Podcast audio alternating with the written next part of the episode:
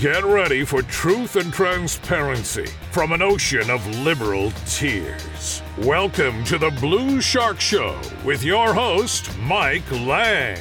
What's going on at the city council meetings? If you look at December 21st of 2021 on 7.4, could this be a power grab from some of the city council members? Yeah, I think it is a power grab uh, from some members of the city council and the city manager because here lately what we've had is a influx of people going to these city council meetings and holding their elected and appointed officials accountable and naming names and you know not in a disrespectful or you know domestic terroristic way. What they're doing is going up there and putting it on record that hey we are watching you and we know what you are doing yeah, and we've seen that across the board city council meetings, commissioner courts, and school boards, especially with parents getting involved in their local ISDs. And this is a good thing. Now, the elected officials and appointed officials might not always like what the people have to say, but that's just part of it. They're going to hold everyone accountable, they're going to make sure that they're doing their job.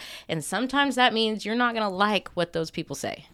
And that's part of being an elected official. And people have opinions and they get up there during their comment period and they say exactly what's going on. And and I look at Steve Biggers, who came up and talked about Bruce Wadley and Vail both having some issues with the Texas Election Commission. So, so it's a good full house to talk about a couple things tonight: ethics and hypocrisy. So, I don't know if you people know, and certainly the people in streaming land, but there are two sitting city council members in here that are currently under ethics campaign violation investigations. And they didn't like that. They want to shut people down like that. They want to shut people like Mark Lowry down when he talks about what's going on at the city council meeting and how smug the city attorney and the city manager get when people start to question them during citizen comment period. So let me move. Let me, Mayor, Mayor, I didn't write the agenda item. No, I It didn't say was submitted did. to someone else. My Uh, job, you're both of laughing you, at these people. Your smugness. These both people of you. are My citizens. job is to, Yeah, another one that gets up there pretty regularly is Dave Eagle. You know, as commissioner, he has a lot of constituents there in the city limits, and he gets up there and lobbies on their behalf to the city council. Item is stated. It's vague. It's misleading, and I should be able to say what I got to say. And you can shut me down. If the elected officials sitting up where the city council sits, the mayor and everybody else, if they don't like what is being said, truthfully, respectfully, then maybe after the meeting, they need to go down and see where that person is and speak to them individually. Yeah, isn't that a novel idea? Yeah, what a concept, right? Yeah. Yeah, go talk to the people that are having the issue, get to the root of the problem, and do something about it. And now, through this 7.4 agenda item, where they're going to look at the city charter and change some things up, this is trying to put the thumb on the citizens when they speak during their comment period. Yeah, it's kind of scary the language in there, and it almost reminds me of some of the things we've seen happen at uh, some of the ISDs, even here in Texas at Round Rock ISD, where they were escorting parents out and having them arrested because they didn't like what the parents were saying. So, what happens when you have people showing up at the city council meeting and someone decides they don't like what they're hearing? Are they going to be escorting them out and having them arrested as well? And it's, you know, while they are definitely targeting the citizens in a lot of these rule changes, they're also targeting Mayor Jim Jarrett because he is a man of the people. He was elected by the people and he ran on a very populist deal where he said, you know, look, we're going to fix these issues because they are major issues and this is what the constituents care about. And the city council, certain elements of it, maybe four members, are trying to prevent him in any way they can by changing the rules of the game to limit his ability to be the presiding officer of these meetings. I would say maybe four members, maybe your city attorney, your city manager, a couple council people, maybe, but nonetheless, there's people up there that are trying to circumvent this. What they want to change under 3.3D in the city charter is this, and I'm going to read it, and it, it's a few sentences, but people need to hear this. In the event the mayor fails to fulfill the duty to maintain the decorum, any city council member may declare point of order and state the violation and request the mayor pro tem to take the necessary action to maintain decorum under the same authority of the mayor listed above. In the event the mayor pro tem is absent, the city manager will direct the sergeant at arms to remove the offenders from the room. So if you look at the first sentence, and it says if the mayor fails to fulfill the duty to maintain decorum. Well, what is their definition of decorum, and whose job is it to preside over the entire meeting? It's the mayor. It's the mayor. The mayor, as mayor, is presiding officer under the rules of which the city operates. And to try and do this is stripping him, or attempting to strip him, of his ability to be the mayor. He was elected mayor, not Trish Reiner and not Chris Kaufman. Yeah, this is essentially a handcuff to the mayor to fulfill his duties as mayor. And so this basically transfers the power to any of the other council members to declare a point of order. So if somebody, for example, is talking during the public comments and they're saying something that that council member doesn't like, they could potentially call a point of order and then have them removed. If you, as a citizen, were to go to city council meeting and point out the failures of the people that have been in power for the last several years in regards to infrastructure or any other number of issues, and you say their name in the process, that's what really bothers them. And it's it's these thin-skinned politicians that make all these decisions but don't want the accountability that comes along with them. It's not the people's fault that we've got guys up there and females too that have been you know, basically being part time council members. They're not doing their homework. They're not taking care of the business of the city, and the people are sick and tired of it. And that's evident when you look at some of these agenda items and they don't know what's going on.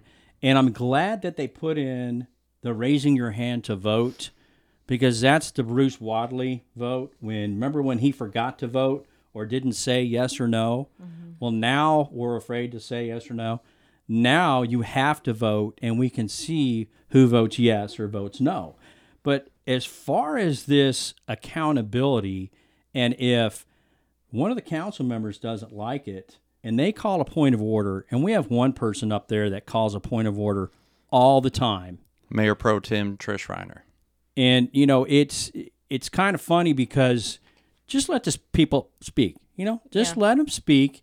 They've been respectful and they're holding you accountable. And once again, if there are issues, talk to those people individually. You have to come out as an elected official and can't be afraid to get and talk with the public. But the last thing this sentence says in here in the paragraph that really gets me is in the event a mayor pro tem is absent, the city manager will direct the sergeant at arms to remove the offenders from the room. So you've got a bureaucrat, an unelected person that's going to direct the sergeant at arms to remove somebody from the room. Does that mean that that is a violation? Does that mean that it's a lawful thing? Is he going to have somebody arrested? Is it criminal trespass? What is this city manager going to be able to do? Well, we've seen in other areas in Round Rock ISD, they went actually and charged parents that were voicing their opinions, though one of them did get a little out of line. But those parents were voicing their opinions, and they came and charged them with a misdemeanor crime of impeding a public proceeding or, or something to that effect. Okay, so if you're talking to yourself and you're going, hey, that doesn't sound like a big deal, you know, Chris Kaufman, you know, he's city manager, maybe it goes down in the line. I think it should stay with the elected officials and not Chris Kaufman or the city attorney. Let's go further into this under 6.2 placement of agenda items. The agenda items are placed on the agenda by the city secretary. Now they want to change it to, you guessed it, the city manager.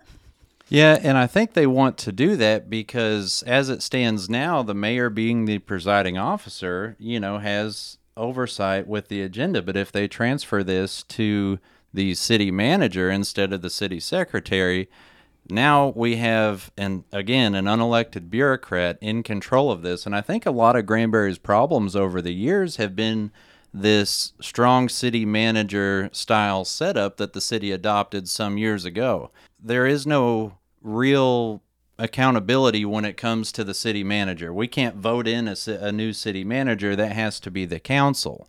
If and when they make mistakes, the council can use them as a scapegoat and say, hey, oh, we just were listening to the city manager. It's not right. Call me old school, but the city should be run by the mayor, not an unelected bureaucrat. And we already went over the city manager's contract before on mm-hmm. how that's virtually impossible to get rid of a city manager without giving them a golden parachute.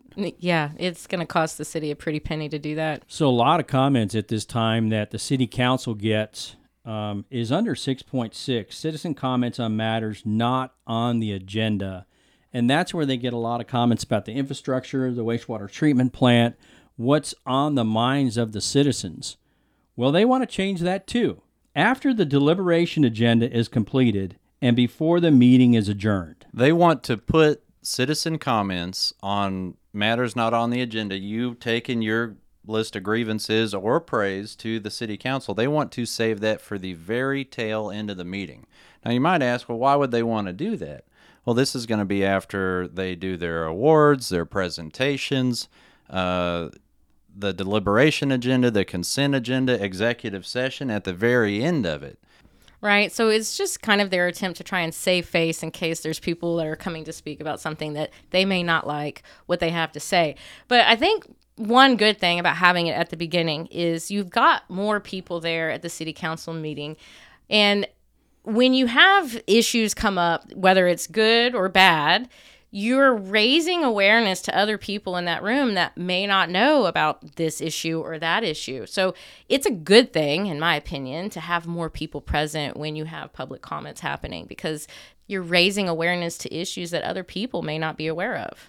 And if we look at 7.3, uh, when they're trying to redo the city charter, and I go back to the Mark Lowry talk, and when he was going back and forth with the city attorney, Jeremy Sorrell, and one of the council members, I believe it was uh, Eddie Rodriguez, spoke up and said, Hey, let's not have this going back and forth. And I agree. Uh, Eddie Rodriguez did a good job. The city attorney should have just said, you know, stay quiet. And because Mark was already leaving the podium, but he had to say something. So this is coming up 7.3 under personal privilege. The right of a city council member to address the council on questions of personal privilege shall be limited in case in which his or her integrity, character, or motives are assailed, questioned, or impugned. And I bet that's going to carry over to the city manager and the city attorney or whoever's up there on the dais because what's going to happen is every time somebody's holding them accountable, they're going to say, hey, personal privilege, mm-hmm. point of order. I want to talk about how I'm being impugned.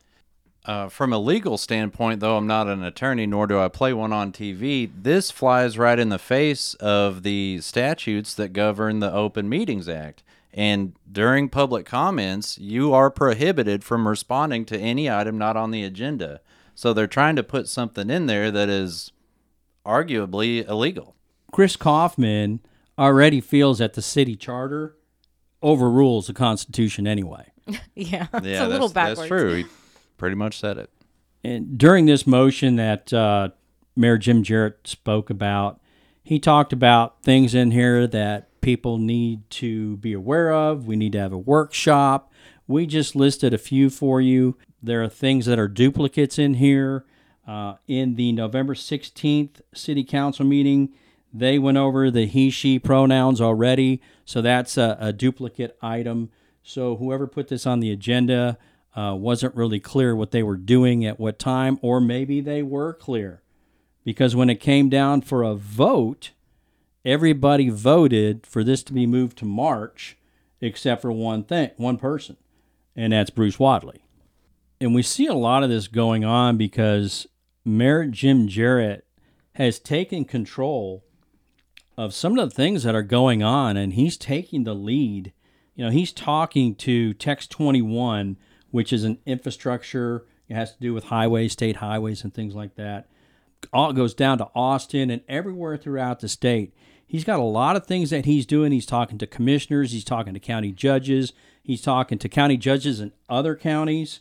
All the way from Oklahoma to the Mexico border along 377, Jim Jarrett has organized a group, the 377 Corridor Coalition, and that's made up of a bunch of mayors and county judges. He is taking the bull by the horns and trying to get the work done for the people.